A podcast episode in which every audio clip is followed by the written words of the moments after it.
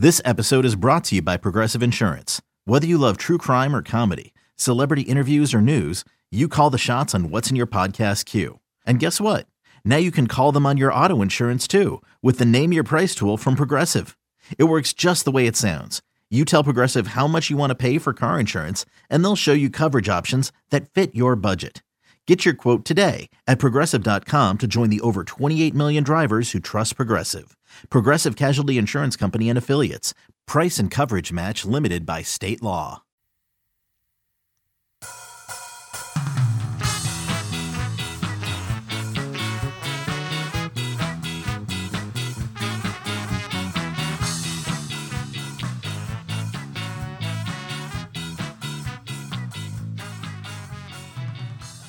All right, should be live here.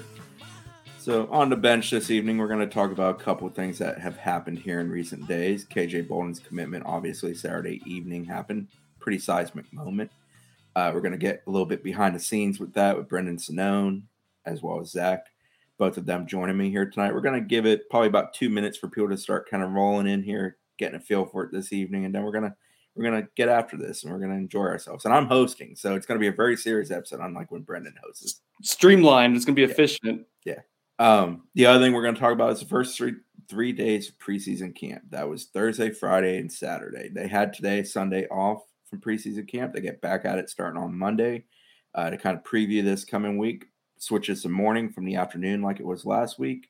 It's Monday to Friday. Thursday and Friday will be in Jacksonville at UNF. A little bit of a road trip for the team. They like to do that to just kind of get them the feel of going on the road and just being together. It, it, there's reasons for it. I, I, think you know Mike Norvell has talked about it every year that they've done it, and there's value to it. We don't exactly love it because well we have to leave town, and my wife doesn't exactly love it because it's the first day of school for our kids. Oh, that, that's nice for you to get away from that hecticness. Yeah. I, I totally um, forgot all about that, dude. I, I forgot we had to go out of town. Well, remember, days or weeks right now. So just days remember that. or weeks. and then uh, they'll come back, have Saturday off, and they'll have a scrimmage on Sunday. That will be their first scrimmage of the spring. Or I'm sorry, preseason. God, it's not spring. We're way ahead of that. I keep wanting uh, to write spring camp too. Yeah. Uh, yeah, I think uh, once we're about four or five days into it, I think you work it out of there. But yeah, I definitely have had some uh, moments with that. Chris, who are our sponsors? Our sponsors are the Turner Group, lovely folks that can help you with any home buying needs, whether you're in the Central Florida area or trying to do something up in here, up here in Tallahassee. Feel free to reach out. If you need more details, you can reach out to Brendan. He uh, has it all on lock there. He even knows the actual name of the people that work there, unlike me who screwed it up in the past. But she does work there for directly. And then our other sponsor, as Brendan mentions, he's fueled by him, Chattanooga Whiskey outstanding whiskey, multiple options for you to enjoy. Able to find in about what 15 states now, Brendan? Is that correct? Yeah, yeah, and all throughout the state of Florida. They're all over the place, man. Yeah, I'm going dry right now because I'm trying to, you know, stay in preseason camp shape, not sweat it out out there. But uh we'll get back to it when the season rolls around. Hopefully, in joyous occasions, not to drown our sorrows. Dude, my mom got my dad uh, a birthday gift, or no, Father's Day gift of Chattanooga whiskey they had it at a party that they had um, over the summer. Gone in one night. It was a, it was a huge hit. It's good stuff. I mean, when we took it to that golf tournament, it amazed me how many of those folks had never had it before, and how many of them walked away saying they enjoyed it. So. Yeah, and asking asking for more info on it, which is yeah, and they strike me as the type that enjoy such things. So yeah. All right, so we're three minutes in here. We're gonna get rolling. All right, so let's fire this thing off. FSU lands KJ Bolden. That recruitment started back in 2020. FSU was his first offer tons of investment, ton of time, ton of work.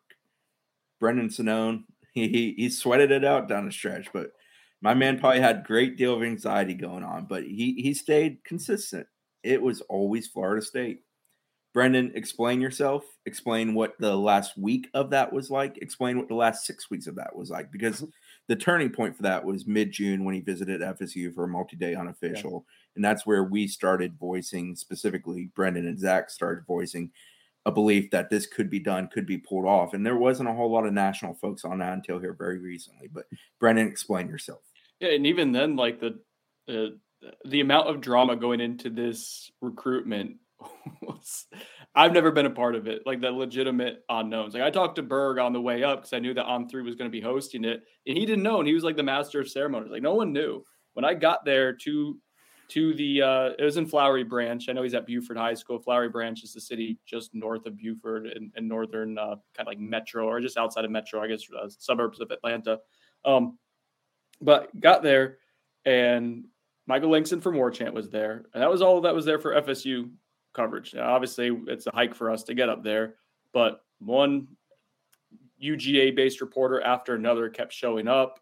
Uh, we had an Auburn reporter show up. Uh, we had three different people from 24 7 Sports there, uh, all representing different universities in coverage. So, like, uh, yeah, even this, even seeing that, like, once once I saw the fifth UGA person show up, like, as good as I felt going into it, and I felt as good that last hour going into the commitment as I ever had. I wasn't nervous Why? or. Why? Why? Uh, I was told that Florida State was going to get KJ Bolden at that point. And I had never been told, and to be fair, I had never been told with 100% like definitiveness like that Florida State was going to get KJ Bolden. It was always extreme confidence. It was always, uh, and we're going to talk about this, some of the backstory of like where confidence on our reporting, my reporting, and all you guys helping out as well, like where our reporting as a site like was coming from. Um, it was a very like eclectic blend of like information we were piecing together. But like I never felt like it was hundred percent. I think I was like back in early July, like at like 50 something percent, and that got people's attention because at that point Florida State was not considered a, a leader uh, and got up into the 60s. And uh, I would say I went up there on Saturday morning. we we made the decision on Friday, Chris. Remember what I said Friday before we left practice that I'm not going to go. You, you were hem hawing at practice. You're like, I don't know if I'm going to go. We don't know for sure, but should I go? It's pretty important. KJ Bolden's pretty good. A little hem hawing, and then like you know, a little bit of word of word will down in our direction. You're like, I, I got to go. Like, yeah, this is that Friday.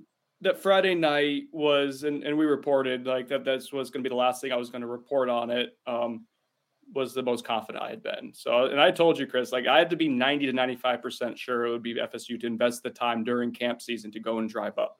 So, um, plus not feeling 100% still, like, yeah, it was, it was a thing. I was like, okay, I have to wait. This is going to be worth our time.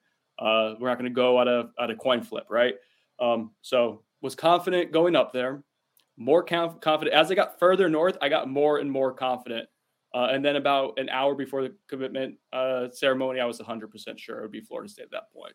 So part of your confidence was Zach's reporting that Cam Davis was on his way up. Oh my God. That, that definitely was a relief moment. That happened in the afternoon while driving up, maybe late morning, Zach. Yeah, I think it was like 11 a.m. It it gave me a shot of energy because I'm like, oh, if Cam Davis is come, we're good. Like he would it was kind of the same thing with Luke Kromenhoek and uh, and Charles Lester, and we had that for a few days. We didn't have the Cam Davis thing. We weren't sitting on that. Um, and Zach made my day. He made my he made my trip um, doing my trip much more uh, at ease. In addition to some of the stuff I was hearing from from FSU's. And did you have a similar reaction, Zach, when you found out Cam was was coming? Yeah, I mean, honestly, it was like I was I'm in the middle of like moving, so um, I had texted Cam that morning and he had gotten back to me and like, oh shoot, like this is really happening. So I put that up and obviously, you know, the Noles 24 7 subscribers went crazy. Um, and you know, made sure to tell the guys in the chat. And I don't even think you reacted right away. You maybe reacted like 30 minutes after I sent the text in our chat. Yeah, I didn't see it. I didn't know that was a thing. I was focused on the road, two yeah. eyes, Good. straight ahead. Good. Uh, yeah, I stopped. Um, Cord- Cordele kind of Cordele that that you know the the gateway to South Georgia uh, is when I stopped and did a little pit stop and checked my phone and yeah that was good news. So, so you stopped, uh, picked up Cam Davis, and then brought him. Yeah, because I was pretty close to Albany. Yeah. Okay. Um. So anyway, so the commitment ceremony. At one point, I looked at Langston like about ten minutes before, and I just gave him a little, like like we're good here. Like I, I felt like we were we were in as good a shape as as we had been in terms of like investing time and resources into covering this. So he picks FSU. Um, went into a variety of reasons why you can check out Noles 24 7. KJ spoke to the media after, but I mean, a lot of the things that we'd heard and reported, like he he articulated, right? That that FSU uh, had a good plan for him with versatility, that it was his dream school. That was a huge factor. Relationship with Mike Norvell, big factor. And FSU had been recruiting him and been his day one offer. They were the first one. Uh, Pat Surtain and that relationship. Like those are all things that, and he even said that June unofficial visit is when it started to change, right, Chris? That was, yeah, um, it was a pivot. It was yeah. a change. It, it was it was where the momentum, yeah, it was where the momentum kind of changed. And it, this recruitment speaks to playing a long game. I mean, we mentioned offered in 2020. I believe he came to the spring game in 21, and that's the spring game where they couldn't host him. Correct? That was just the come on your own if you're Yeah. coming kind of Yeah. deal. That was the He- that was the day with like Travis Hunter, like that DB crew, that DB crew was insane that day. And Yeah, Bolden, uh, Bolden was like an afterthought because he was a guy that was like insanely young compared to Yeah. a lot of the guys that were there. came here in June of 21 for an unofficial during camp season. I don't think he camped, if I recall correctly, but he did come during that. You know, he got back here quite a bit here in recent months. Obviously, we mentioned the June visit that just happened. Um, trying to think, did he make a game last year? No, you recall? he did. He did not. He did not. So it really picked back up in April of 23 and then continued because he visited in April 3rd Yeah. of 23. And he was he was and then he came back visit in June. Yeah, he was supposed to visit at the end of March. That visit got canned because it was going to be a one day visit and they That's wanted right. to get him on campus for multiple days. So they rescheduled for that next week in April. Um, and Brendan will get into the full timeline, but that's kind of, you know, that's the first visit under, you know, Norvell and then Surtain, especially um, of of this year. And that's kind of how FSU really, you know, cemented itself back into this one. All right, Brendan, back to you, buddy. Yeah, so so we documented like the week going in and like the 24 hours going into it. It was it was a, a level of confidence that was as high as it had been, right? But like we'll Tarantino it. We started at the end and we'll go to the beginning of it, like where it wasn't always that level of confidence. Um, this to me started to become an on our radar, like, hey, this is a real thing during that June unofficial visit and the subsequent days after. Zach had a report on the Jeremiah Smith and the KJ Bolden unofficial visits, which happened in that same time frame, and basically was expressing like the FSU has some like legitimate staying power here. Um, and what, what I think was so big was that it was multiple days, and the entire intent or the the main objective of that trip was for KJ to spend time with Pat Surtain. Like that was the objective because Pat got here in December, I think. And so while Mike Norvell and other coaches on the staff, and this was collective, this was team effort for the entire coaching staff, defensive coaching staff. Uh, Darrick Yray like has a good relationship with KJ Bolden. I got to like like even that was like a tell to me like at the end of uh, the unofficial visit when when KJ was about to do an interview with us, like he went out of his way to go give D Ray like a like a hug at the end of it. I was like, this guy's giving like the general manager the like this isn't the position coach or the head coach that he's going out of his way to like give legitimate like love to. Like, no, it was so it was like that with the entire coaching staff. Like this was a super hands-on, well-structured recruitment. And what FSU had to do was make up for lost time with Pat Surtain only being in KJ Bolden's life for a few months. That's what that uh, unofficial visit was. That was huge. That was a huge turning point in all this. And I would say in the subsequent days after that, in addition to Zach's reporting, uh, we had a few like little like breadcrumbs that were placed of like, you know, we feel really good about what we did, uh, Florida State, uh, in that in that span, um, to the point where I was told like, don't, dismiss us, like, do, do not dismiss us. And that's okay. Yeah, He- he's on the radar at this point. To Um, help with Brendan here, real quick, you got to remember at this point, most people think he's probably a Georgia lock. or but Ohio it's not State, Georgia, right? it's Ohio State. Right. Yeah. And then three and four are probably Clemson and Alabama. Yeah, and um, yeah, Auburn got into the picture later, and FSU was always in the picture, but always kind of dismissed in the picture from a national perspective. Chris, while you have uh, KJ's uh, profile pulled up, Yeah. when did he either unofficially or officially visit Alabama? Uh, the last official to Bama was June 23rd. It was the last official of the June uh, window. So it was the day. was it was the day after. FSU. Yes, yes, because Yeah. he left. He was at FSU from June 20th to the 22nd. Here's one thing that I did not report and couldn't report at the time, but one thing that gave me confidence later on in this process. I didn't know this at the time. Um, I don't know if I would have been able to report at the time, but after KJ spent the entire or unofficial visit, I was gonna say weekend. I don't think it was the weekend uh, with Pat Surtain, he goes to Alabama. My understanding is that Pat Surtain is it the second or junior? Yes, second. Second was at Alabama that no, week. senior. Oh, I'm sorry. No, son. uh, yeah, Yeah, so the son, I'm the sorry, son, yes. the player, the, The second, Pro yes. or uh, Pro Yeah. Bowl cornerback in the NFL was there, and that would be a strength you think for Alabama, right? In that, um, but he ended up getting KJ ends up getting to, to shoot the shoot the shit with uh, the coach's son, who obviously speaks really highly of his dad.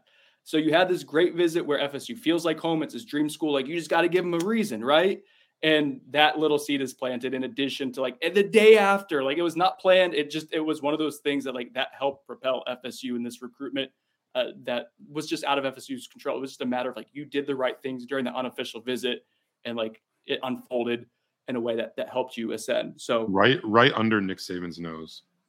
Take that, Nick.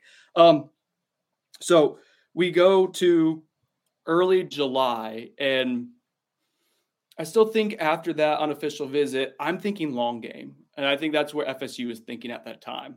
I don't have the details of what exactly shifted, other than uh, we knew that KJ Bolden had a commitment date set August 5th, and in that window between the late June visit and early July, uh, get indication that like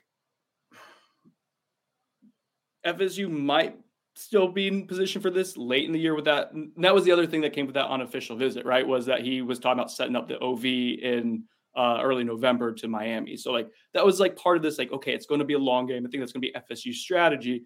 Uh, but we end up getting wind that like FSU might be kicking. And and they thought if they had to kick at any point, they, they could to really like be like engaged in having the legitimate chance to beat out Georgia for Bolden. And Chris had reported on this. Like this was like UGA really, really wanted Bolden. So I'd shared this with the guys very early. I had always been told that this was a guy that was basically earmarked by Georgia as someone they were going to get. Like in in Kirby Smart's time there, they don't miss on many of those. Uh, you know, Caleb Downs last year maybe might be one. There's not many. Uh, it's very very short list, and this is a kid in their backyard down the road. He'd been to Georgia countless times. Had a great relationship with Kirby Smart. We all know how Kirby Smart is with defense, and especially with defensive backs like there's a ton of reasons to understand why Georgia throughout this entire recruitment felt really, really good about. And heck, I think Georgia had maybe not overwhelming confidence, but I think they had confidence up to the moment he actually said the words Florida State on Yeah. Saturday evening. I mean, our our director of recruiting at 24/7 Sports, Steve Wiltfong, dropped an update on the Georgia board moments before uh, Bolden's announcement started, uh, claiming that there was, you know, from his uh, UGA sources, there was some confidence on their side. So, like, Thank we're talking God about minutes. We're talking about minutes before the kid announced. A guy that's probably the most well sourced uh, individual in this entire space um, in our industry is is reporting that there's confidence in It- in Athens. Here's a crazy thing. Uh, we're going to fast forward. We- We are Tarantino. This is going all over the place. Uh, I had heard the weekend. I couldn't. I, I couldn't like come out and report. This is another backstory thing. I was told that Georgia basically got eliminated in the final week of the recruitment. I mean, there had to be a reason why they, the the coaches there were given confidence. So I don't know. I mean, me and Brendan talked on the last pod when we previewed the commitment that the kid played a phenomenal game. Like in the sense of recruiting, like he he kept people guessing and on the edge of the can't- yeah. seat. I mean, I can't Auburn visit another- comes late. They feel like they're surging, and they legitimately felt like they were surging. He makes the comments he made publicly about that visit. He never really publicly, you know, pushed anybody out the window as far as schools that were still in contention. Never narrowed it down. Kept people guessing. As you mentioned, there were reporters from multiple schools there. You don't show up to an announcement like that more than more often than not, unless you believe like there's a reason for me to be here. So, so going back to now early to mid July, we had had again uh, building confidence that Florida State was in play, and I would say even like we didn't run with some of this, right? Like we had Well- obviously we had hinted. Go ahead, Chris. But you guys, you guys brought it up. I mean, there were podcasts. Yeah. I think there's one prior to the Fourth of July where we're talking about fireworks, and I, I think maybe it was asked like essentially who who does FSU have a better shot with that isn't being talked about. And Bolden's we name came up. I- strategically buyer Sononed it in to kind of ease Right. it a little bit, Chris. Yes, but it was discussed, and uh, the lasting power was there, where you guys consistently reported about it, and we're comfortable saying that consistently. FSU is very much in this, and it was funny down the stretch when it became much more a national topic, both from our national folks and folks at other uh, companies in the industry, that FSU was more in this, and FSU was really a contender, and FSU was top two, and I thought that was interesting. I think he did an interview with uh, Benjamin Wolk, who's on our Georgia site, what roughly 10, 12 days ago. Yeah. And he, at the time, Ben asked him, "Who's your top two, essentially?" And Georgia and Florida State is what the young man brought up. So, like KJ wasn't keeping it super secret that FSU was very much a contender, but I think a lot of people were very dismissive of FSU throughout the entirety of this recruitment until crunch time. I think we were early to the party, is really what it was, and uh, that that's sometimes not a bad place to be. It's a lonely place to be. It can be uncomfortable, but you know, that that worked out fine for us, obviously. Um, and we were going to be able to tell the story one way or the other, right? Like I think that's the big thing is like we never said 100% certainty it will be Florida State, um, but it was a lot of confidence in it, and and that's one thing. Like I think we do really well. uh, A little uh, pat on the back, right? But like as a website, like we are able to, and, and I learned this from Berg. Like this was a thing that he does well. It's like if things go belly up and they don't go the way you think, you have to be able to like at least know if you went and stood up on a table for something and reported it with confidence to be able to explain why. Yeah, And that's shoot all you straight. can do. Yeah, Always shoot straight. Yep, is, is exactly, Chris. We shoot straight and just be transparent, as transparent as possible, without giving up sourcing or uh, compromising the news cycle. Uh, that's all we can do. So we're going into to mid July here, uh, and I think we put out. It was the first time we put out a report that really like got people's attention on this. It wasn't the backing into it anymore. It was me saying, I think if it was today here on July 13th, I think it would be Florida State. I think that was the first time we really like kind of put our you know what on the table on it. Um, and and that came uh, from a few reasons. So we had some information, like the, the things we're talking about were ascending. We are keep getting more information. FSU wasn't going away from as we uh, as we understood it. And uh, one key detail that I had gotten, and there was like so my confidence was getting higher. There was things I just couldn't share, even with like my dudes. Like I couldn't share it with Zach and Chris, but like I just remained confident in it.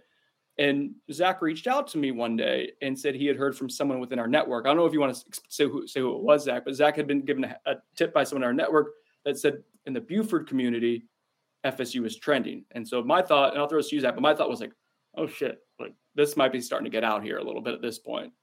Yeah. Um, no, I was talking to uh, Philip Dukes, Duke Scoops um, from the Auburn site, and he had let me know that that you know after talking to some people around Buford, and, and he's really connected to that area. He's really connected to KJ and his family as well. So he did an awesome job covering that recruitment. He got an exclusive interview with KJ before the announcement, which was really Yeah. cool.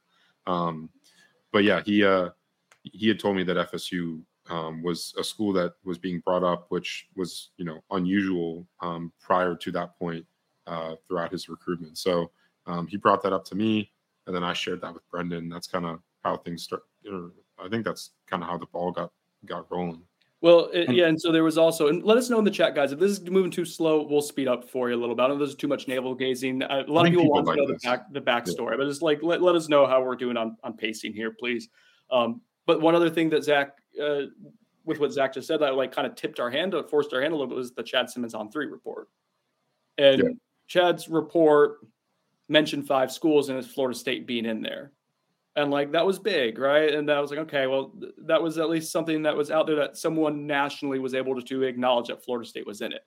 But like, it's like, okay, our hands forced here. Like, we have to put out information on this. And if we're going to put out the information, we're going to put it out with the way that makes sense. And like, we're not just going to reiterate something at that point because we had like a good amount of confidence that like this isn't just FSU eh, kind of hanging around and being pesky. This is FSU pacing this right now. Yeah, and- at this point, we're over three weeks into it. We're three weeks removed from the unofficial in June. We're really got the ball rolling with this. We're, I don't know, 23, 24 days removed from that when we're really having to push it forward. And when you're pushing something forward, you're you're you're trying to report so people have information and you're straight with them.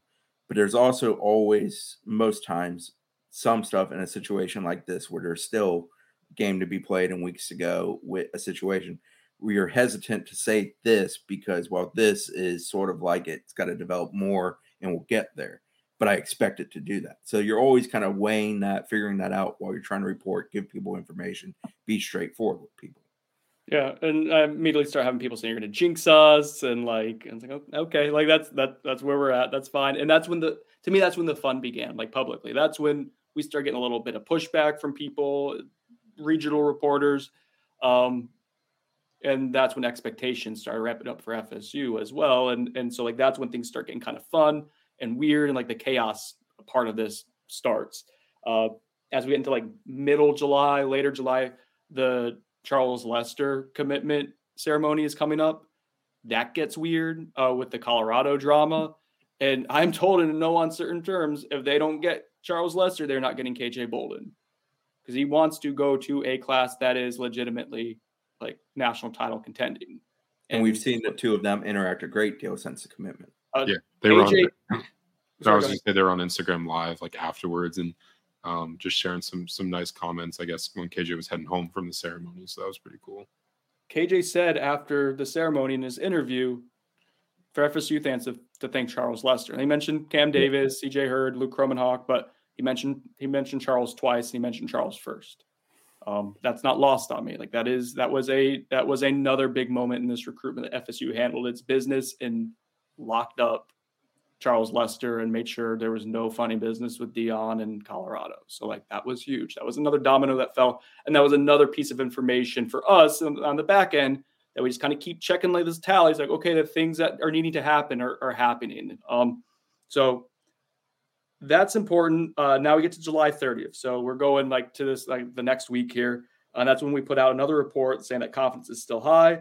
Uh, but that was coming off of the Auburn visit, if my timeline's correct, the, the Auburn unofficial yeah. visit. Yeah. Um, and there was initially, I, I, was kind of flippant. I was dismissive of it. And uh, as we started to get more information, all of us were, in, in our Auburn side, like, I, I think there was a legitimate, like, wave there where Auburn made a a push. Uh, and I think FSU withstood it. Go ahead, Zach. Yeah, to me, I just when when I saw the Auburn stuff happening, I posted this on the board at the time, but he was quoted, KJ Bolden was quoted saying that Auburn was in his top two um, and that he almost committed to Hugh Freeze on the visit. And I do not doubt that Auburn made a huge push and maybe was a school contending, um, you know, very heavily in his recruitment. But it, but a lot of that seemed like a little bit manufactured because to it was weird to me because KJ had always been pretty guarded with information regarding his recruitment. Um, you know, Chris mentioned before that when he when he spoke to Benjamin Wolk from our Georgia site, he mentioned FSU and Georgia off record. Like that that wasn't in the report. Um, and Ben Ben had, had has put that out since yeah. after, after his commitment. So we're free to. I ain't burning people. I promise. But, no, but that good. was you're another. Good. That was another. Like again, as we're collecting these data points, that was another one for us that he had yeah. told someone on background. It gave us credence. Yeah, that that that that we were we were on the right track. Mm-hmm. Yeah. So, um, but yeah, around that time, after the Auburn visit, you know that that stuff started rolling in. Um, we started hearing that that Georgia might be, you know, making another push, um, and uh, I guess Brendan and I were, were talking back and forth, and and finally, you know, I had heard from a source close to the Buford program after the Auburn visit um, that that it was going to be Florida State for KJ Bolden, um, and, and I think that really you know gave us a shot in the arm when it yeah. came to that next week of reporting on his recruitment because we had that in the back pocket of knowing that you know someone that that is you know not an FSU source um, is telling us for sure that it's going to be FSU um, for, for Bolden. So I thought that was that was influential. Um, obviously, there was a lot of time to go because that was straight after the Auburn visit, um, but it, it, really helped um, in our reporting that week uh, to, to have that information in hand. Absolutely, that was that was. It kind of reminded me, Chris. Remember the Bob Stoops week or two. Uh, if it, it's Bob until you mean when Bob. I drove up and drove around campus and asked, "Why are these cars here?" And we had like the the one day where we knew that there was a team meeting called Mhm. and we knew what the meeting was for and it was just to handle your business going into winter break thing we had Yeah. it sourced i was certain of that's what it was i knew what it was yet there was still other outlets and just twitter rumors and stuff that would not go away saying that it was something and i remember it being a really cold dreary day and sitting out there in my my junky corolla at that point my 2005 corolla. And the heat didn't work great in that car. And just thinking to myself like this is crazy. Like i know that nothing's happening yet i cannot not be here. And FOMO, that's what it was the time there was two timelines uh and since the marvel uh uh universe has, has made it to where there's now a multiverse and that's now so it's now instead of multiple timelines it's multiversity right? Um is now what the kids are saying. So uh zach's shot in the arm helped twice in keeping me grounded with his reporting to like what we're hearing, what I'm hearing on this, and and it was sourced through like four, five, six people in different degrees who would And- know. In addition And to people that weren't overlapping with one another. Ye- for the most correct, correct. Now, like it could be a, a telephone thing where like you never know, and that's like part of like that makes reporting difficult sometimes. But when it, the message is consistent from everyone in your circle who you trust, that's all that we could operate with. And we had that, and we had the Duke scoops in early July. We had uh, we had Ben with his Ben Wolk with his uh, in, input uh, as well in the middle of the month. Uh, Duke's was earlier in July. Ben's in the middle. Like that's part of being a network was really helpful for us and like knowing that like okay this is this is a thing.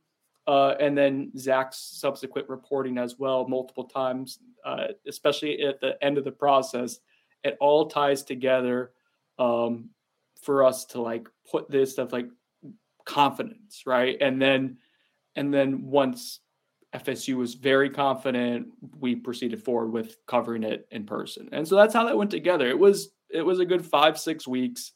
Uh, it wasn't always comfortable. Um, uh, frankly, was really uncomfortable. I was very adamant. I don't want to be putting out this report that Friday night. I don't want to be putting my my nose out there any further than it already is. I don't put my neck on the guillotine anymore in case it doesn't go well for Florida State and people don't understand what happened. I sure as shit don't want to drive up six hours because I stopped to pee a lot and stretch my legs because I'm old, there and back, uh, to maybe this not happen. Like I was, I was throwing tantrums in the back end. I have COVID. I should be covering camp, all that stuff. But we proceeded forward with confidence, and it ended up working out really well for us as a website. Fortunately, more importantly, it worked out uh, fantastically for Florida State. They they did an amazing job with this recruitment, as mentioned at the top of this. Like it was a total cumulative team effort. Um, if FSU is not aligned as a staff, if it is not aligned as an athletic department with the messaging there, like in the in the functions of like what's going on with the football facilities, uh, if the battle's end does not exist, listen to me. If the battle's end does not exist, like these are things that aren't happening. FSU isn't winning this battle.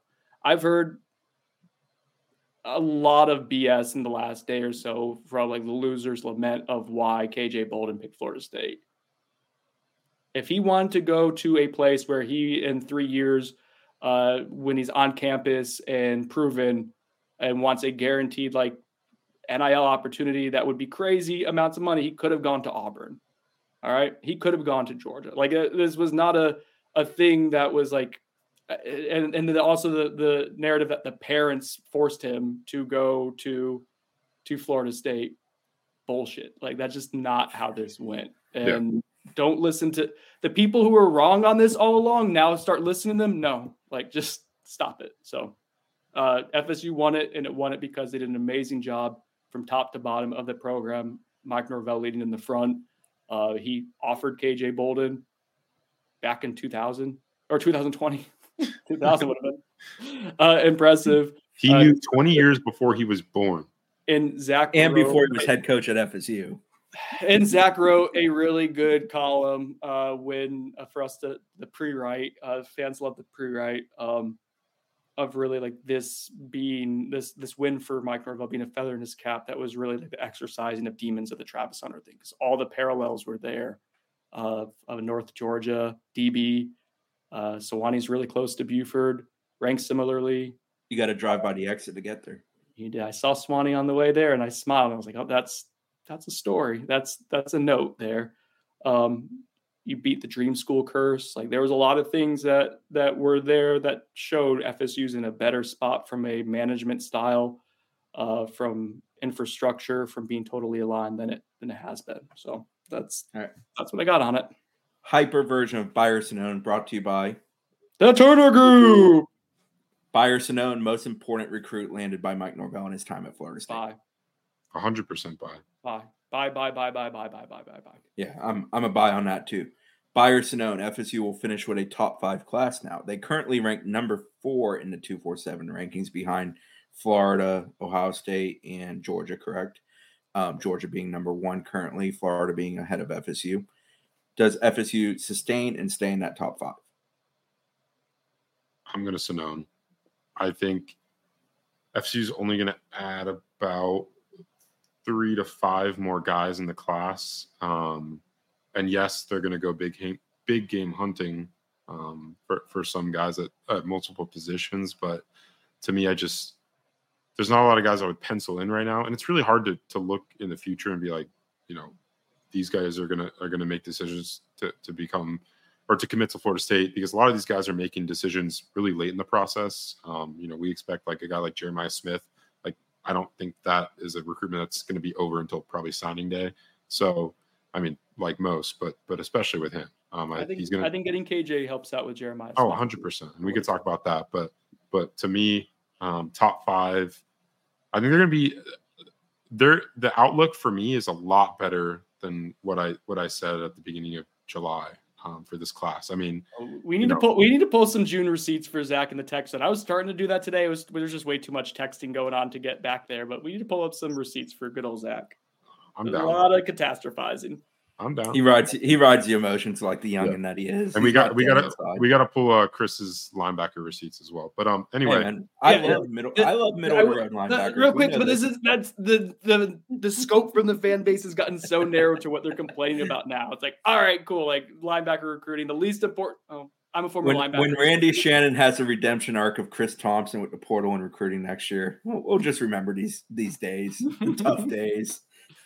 Um, so Zach, Zach's, I think what Zach like between fourth and seventh is probably the the sweet spot for where they're like they're probably not going to jump Ohio State or Georgia unless you're talking about flipping like JJ Smith and and getting some other names that aren't even really like on the board right yeah, now. that's the, to me like the board is so like limited right now for a lot at a lot of these positions because they don't really need to add a lot of numbers, right? Like Right. probably two more defensive linemen, maybe another receiver. uh, uh, real quick, Zach, with that, like, I mean, we'll get into it, but like, what if they lose Lawayne McCoy? Like, that opens up. Yeah. Um, what if Jamori Flag? Like, what? what But are, guys but are they getting someone better than Lawayne McCoy if he if he Yeah, leaves? probably. I think. Okay. I think you're. I mean, he's a big- top yeah. 150 recruit. So like you're saying that they're probably going to go. Ha- gonna Brendan's go feeling get- himself. He's feeling pretty good these Yeah. Days. F- No, I'm- FSU, FSU's in that heavyweight class, and they're actually. But what I'm knocking folks what I'm saying is that um, you it's a lot of projections. So to me, I think they're going to be top 10. Um, I I'm not ready. To, I'm not ready for them uh, to say they're top five. This does, Chris. Right. This does. Uh, I'll Sonnone it. I think they're probably going to be sixth or fifth, most likely. Um, and they could get to fourth or third. It's not crazy, probably, but more four to seven is probably the most likely uh, sweet spot, I would think, just based on what's there and to Zach's points. But this does probably the KJ Bolden commitment, uh, assuming that it holds, and, and I think it will. Um, I, that probably assures them of a top ten class. Yeah, him and Lester, that combo. Plus, I expect, and this, I'm not one of these people that thinks everybody in FSU's class is underranked, but Luke is a guy who probably still has some trajectory. I, I think there's a possibility of Luke ending up a five star quarterback in the I end. think so. I, I Elijah think there's a couple Yeah. guys, Elijah Moore definitely being one of them, who Ty I believe could trend up. Heck, I love Red Morgan, and I'm not campaigning for him to move up. Like I don't, I don't think he necessarily has to move up, but I think Red Morgan is a guy who could potentially trajectory move up. Um, yeah. So, uh, what should end the Bolden talk with like he's really good. Yeah, really yeah, the scouting report, he is elite. And he, He can play multiple positions. And FSU has a distinct plan for him that he loves. And when that comes together, when a kid likes what you're pitching and you actually live that life, which FSU does with versatility in their back half, those things usually go pretty well. I, don't know. Like I joked about in the scouting report, but like it just did the shrugging emoji for like potential weaknesses. I don't know like of any that are glaring to me. Um, I don't know. I didn't see anything that was like uh, he he. This is going to be a problem for him. If it is, It may, it may be that like some of that's like you got to watch some full game film, but the fact Yeah. that you're you're having to dig into that to even see some weaknesses is pretty crazy. And we're look like uh, for my intents, like I'm looking at like athletic profile, right? Like that's Yeah. all I can really dig up, um, based on the huddle access that we have. But yeah, it's it. He is ranked very high uh, for a reason. I think 98 grade, and yeah, that makes sense. Speaking of Bayer Sonnones that set up topics, I'm going to go Bayer Sonnone. The commitment of KJ Bolden influences potential future commitments, specifically possibly teammates. Bye. He he said he was going to be working on. He said watch. He said watch this. I think is how he phrased it. Uh, but he said he was going to work on. This is after his commitment ceremony. Um, so this is on record. Him saying that he was going to work on uh, 2025 linebacker UGA commit, uh, Jaden Perlotti, Perlotte, and uh, as well as a 2025 DB. Is it Devin Smith? Devin Williams. Williams. Williams. Devin sorry, Devin Williams. Smith's the wide receiver. Devin Williams, the 2025 DB. I'll hand it over to Zach here, but bye. It would be my my thought. Yeah, I mean, buy for the exact same reason. Zach, did you put in a crystal ball for one of those young men? Oh, yes, I did. Um, yeah, I put in a crystal ball this morning along with 24 7 sports director of recruiting, Steve Wiltfong, for FSU to flip four star linebacker um, committed to Georgia, Jaden Perlotte. I I think FSU sits in a great spot there. I think they've actually sat in, a, in an excellent spot with him for, for quite a while, um, even dating back to the spring. But he's teammates with KJ Bolden, like Brendan said. And I think that really helps Florida State in this recruitment. I know Auburn's also in, involved with him, but right now I think FSU has the best shot to uh, to make him change his mind off the Bulldogs. Yeah, and Jaden's a young man who was last here in June at Florida State. Yeah, On Devin top- Williams, go ahead. I was just gonna. He, he's a he's a top fifty recruit in the 2025 class, um, number five overall linebacker in that class. So an elite prospect. On Devin Williams, also a member of 2025 class defensive back. I caught up with him today, and I'll probably write this either tonight or in the morning. Uh, KJ's commitment does have an impact. He's a year ahead of me, and now someone I can get firsthand information from about the program. Devin last visited FSU, I believe it was in March, might have been April. It was definitely in the springtime. And he's a young man with a good athletic profile. Buford's a great program. Um, uh, you know, I try to give credit to most people that listen to stuff like this that they understand a good bit about college football recruiting. Buford's one of those schools that produces a ton of high level prospects who are very well prepared for the college game. You know, I view them in the same prism of like a St. Thomas Aquinas in the sense of when they spit a high level prospect out, they're usually pretty well prepared to go to the college game and do stuff early on. Anything else we want to talk about regarding KJ Bolden, or are we feeling good about it? I, I think 40 minutes was a little bit more than we had planned for, but uh, uh, it was an important recruitment in many ways. So, Was it pivotal? oh, it was pivotal. There was many pivotal points in it too. Um, Yes. you don't you don't always see, but yeah, this is this was a big one. All right. So Florida State got out there, got on the field starting on Thursday, Thursday, Friday, Saturday. They had after late afternoon, early evening practices. Uh, Brendan was able to make one of them. He was sick for the first one and hanging out with KJ Bolden for the last one. But I got to watch all three. He got to see the middle one. Zach moved away from us because he abandoned us, so he didn't get to see any of them. But uh, my main takeaway is one FSU looks like what a Florida State football team definitely should look like, without a shadow of a doubt, and that's throughout the entire roster. Like they look physically like a very good football team, and the athletic profiles of many of the guys really stand out. I mean, Keon Coleman's a blast to watch. He's very fast footed, very athletic kid, shifty. He goes up and wins the ball. He had a great one against Fentrell Cypress, for example, on Saturday. Um, the other thing that stood out to me, Mike Norvell talked regularly leading up to the preseason that they were going to push this team. Obviously, a lot of returning guys, high expectations, so many reasons why you kind of can't allow complacency and things like that to set in. And my God, did they push them on Saturday? I thought Saturday's practice was as competitive and vicious and just high tempo. And like, we don't care if you're laying on the ground, drag yourself off. We're going next rep and we're going to keep doing this. It was a little I've ever seen at huh? Yeah, it was it. It just felt like yeah, they're getting Sunday off. We're going to make sure all they do is lay in bed and drink water. Oh, I'm glad. I'm glad I missed that. Saturday was that, and it was uh, I mean, it was enjoyable. It was first day in uppers, shoulder pads. So to, you know, O line, D line work was a little bit more truly competitive than you see when you have no pads on guys. And just in general, they got after it. And the offense clicked a little bit more than it had in the first two days. First day was described as erratic. Second day was a slight improvement on that. I felt like day three was another continual improvement upon that. Jared Verse has been awesome. Braden Fisk is fun as hell to watch. The motor just runs constantly. Darrell Jackson is a person that mo- moves humans with great ease. Uh, O line's had several guys that I thought have performed well. I thought Meach had a really good stretch uh, on Saturday. I thought Bless Harris had a really good stretch on Saturday. But even a guy like Bless, he had a rep with Jared Verse, where Jared Verse got the better of him. Um, Jeremiah Byers, when he's had opportunities with the first and second team, he stood out with the, those guys, working with those groups that we would deem as such.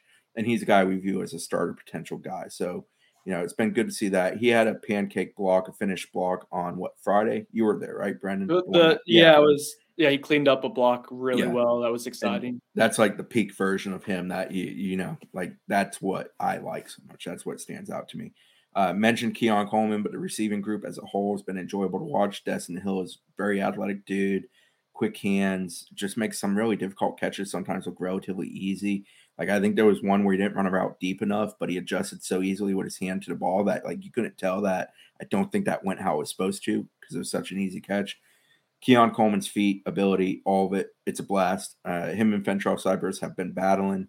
Fentrell Cypress is fun to watch. He's always in position, does a phenomenal job of doing his job at a high level. There's a reason they speak of him as a starter on the island, probably opposite of Renardo Green there at cornerback.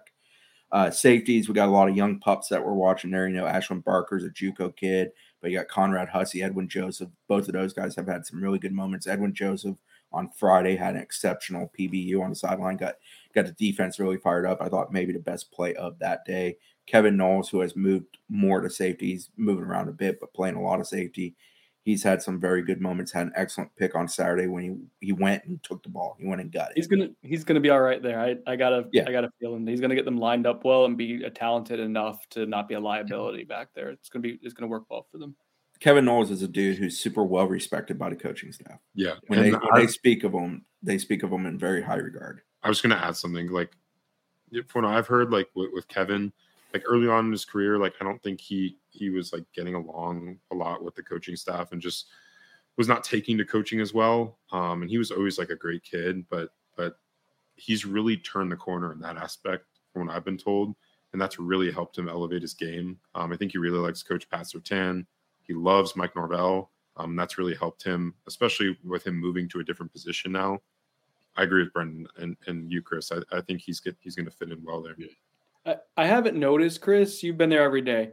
Uh, when the when the ones, well, oh shoot, when uh, the high The end people guys, that we think are starter types are going against each other. Kevin Knowles is going to play a lot of reps this year. Yeah. when he's going I against. think really at, I think high-end- at worst, Kevin Knowles is your third safety, and he's going to be the guy along with Akeem Dent and Shyheim Brown as like your primary three, and he's going to play a lot. And I think But there's so- also going to be moments where they maybe use him at a different spot. But like nickel's a battle. I, I think a guy like Greedy Vance, who's played a lot of nickel in his career, can be very good there. A guy like J Dub, who can play corner outside on the island, but if you're trying to start, your best guys might play nickel some for you. I think J Dub's a guy who can be good there. Jarrian Jones.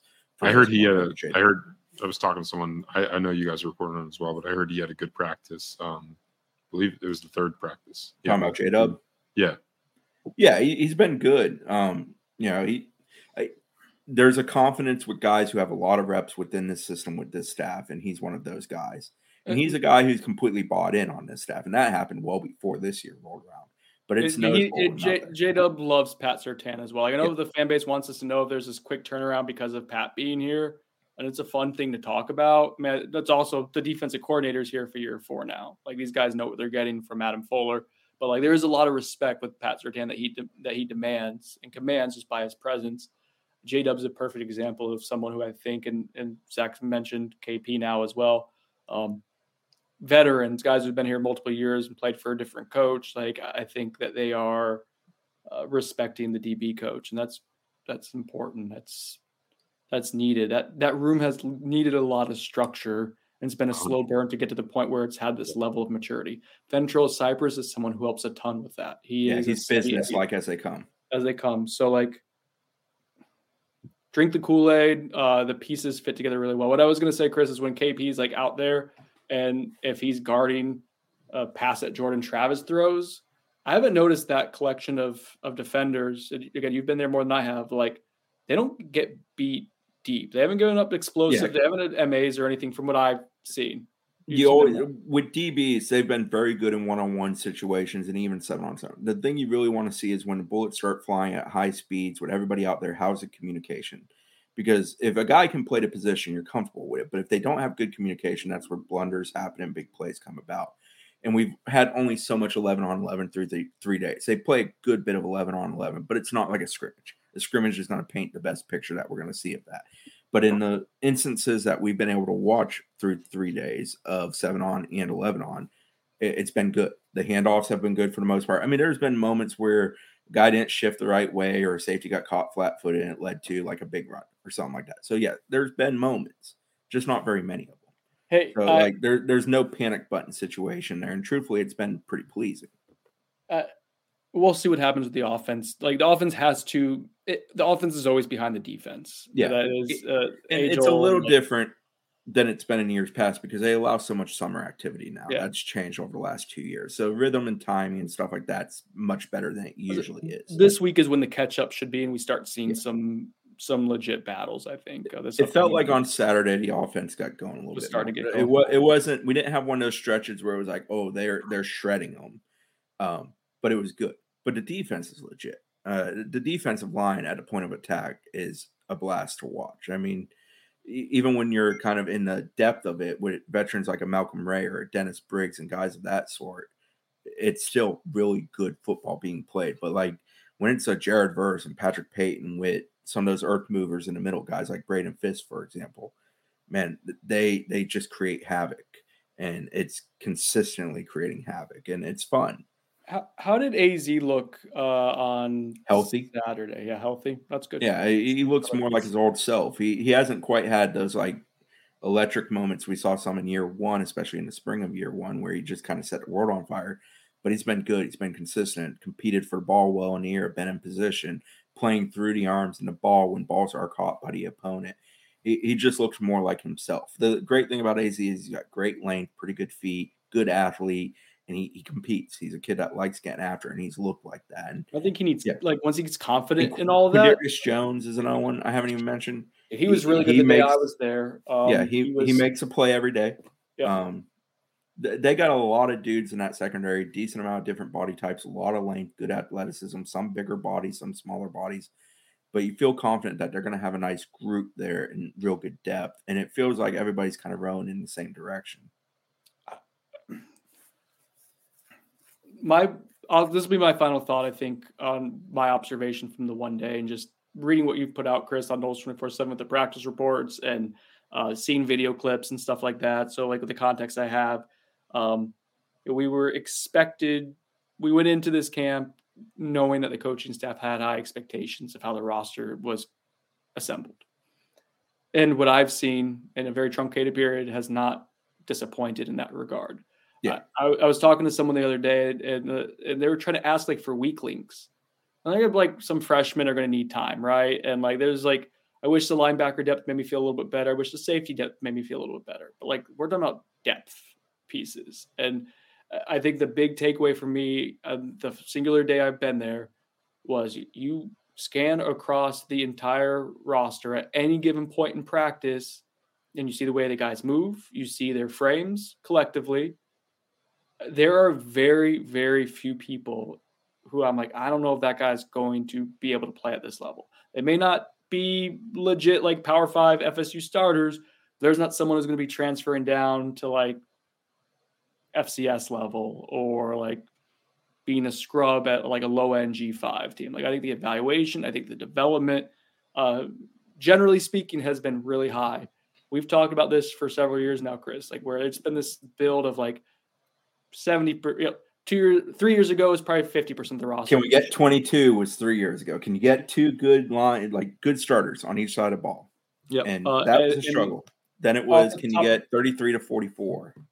95% of the roster now looks like it should be played for a top 10 program. Yeah.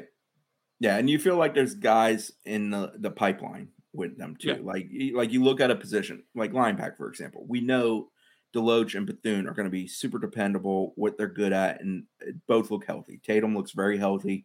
It's well documented how banged up he was last year. And Kalen is a guy who's continually progressed in a positive manner in a Florida State uniform because he puts a hell of a lot of work in.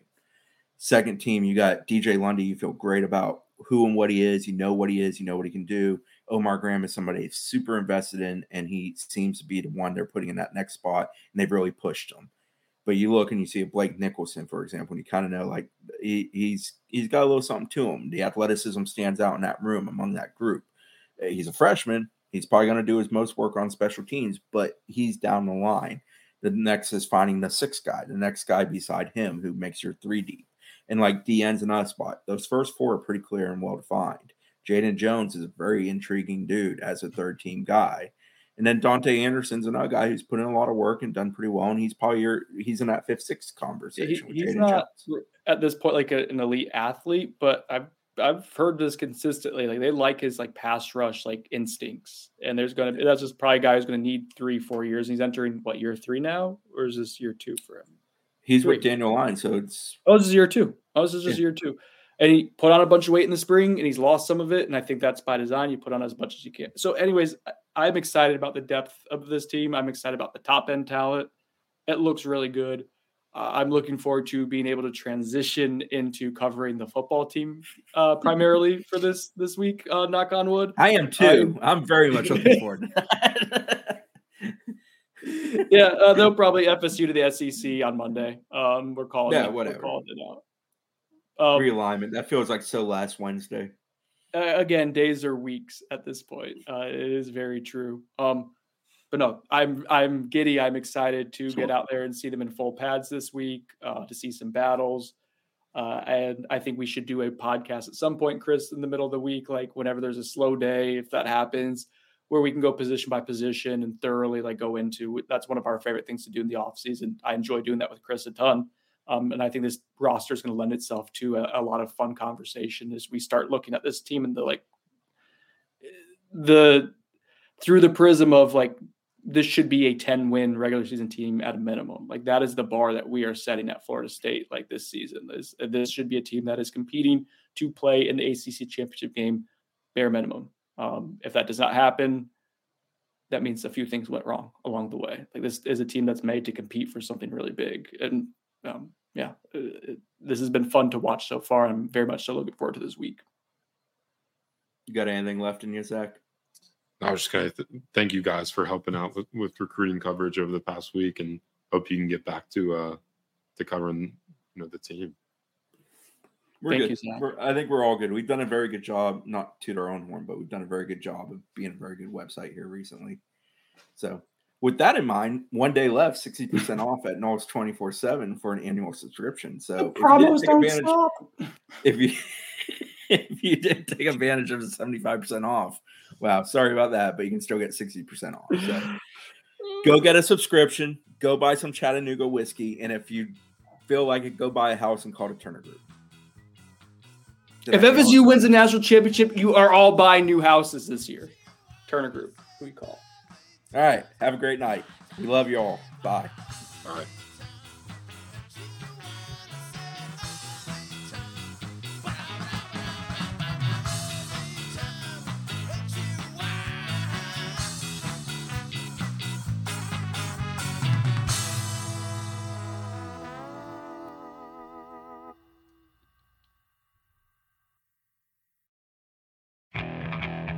Okay, picture this.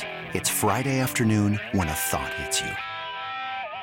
I can waste another weekend doing the same old whatever, or I can conquer it. I can hop into my all new Hyundai Santa Fe and hit the road. Any road. The steeper, the better. Because my all new Santa Fe is available with HTRAC, all wheel drive, so I can hit the trail without a worry in the world. Heck, with three rows and best in class rear cargo space, I can pack the whole family in with all our gear. We've got available dual wireless charging for our phones, so we'll never lose touch with civilization, and we won't lose touch with the primordial power of Mother Earth. So, which is it? Waste the weekend or do something a little more epic? And conquer it in the all new Hyundai Santa Fe. Visit HyundaiUSA.com or call 562-314-4603 for more details. Hyundai, there's joy in every journey.